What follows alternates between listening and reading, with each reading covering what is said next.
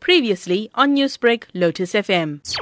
My calculations say that they would have lost 85 hours of teaching time. What I am saying is increase the school day by one hour, do away with the June examination.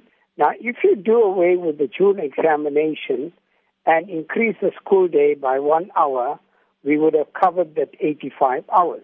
Now, in restructuring the curriculum, I am suggesting that in the foundation phase, you've got two languages and mathematics. There's no problem. In, from grade 4 to grade 9, I'm suggesting that there should be five subjects, two languages, mathematics, natural science, and social sciences. In grades 10 to 12, I am suggesting five subjects, two languages, and three electives. Do away with mathematical literacy. What about those learners in the secondary phase that are studying, for example, information technology or biology? What happens to them? Yes, what I've suggested is two languages and three electives, which means they will select they will select their subjects in terms of their careers. Because life orientation is not uh, a subject for someone's career.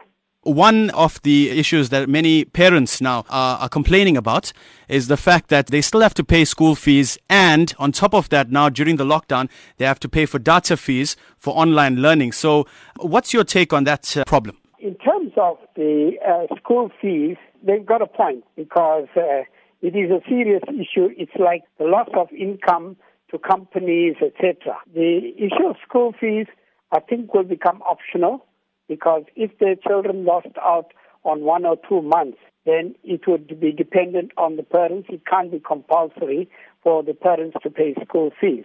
Now, in terms of the purchasing data, etc., I would say 95% of all the children in this country are excluded because they don't have access to data, they don't have access to internet facilities, etc.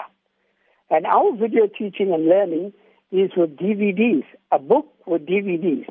So if a child buys a DVD for 200 rands, you plug it into your television and you're good to go.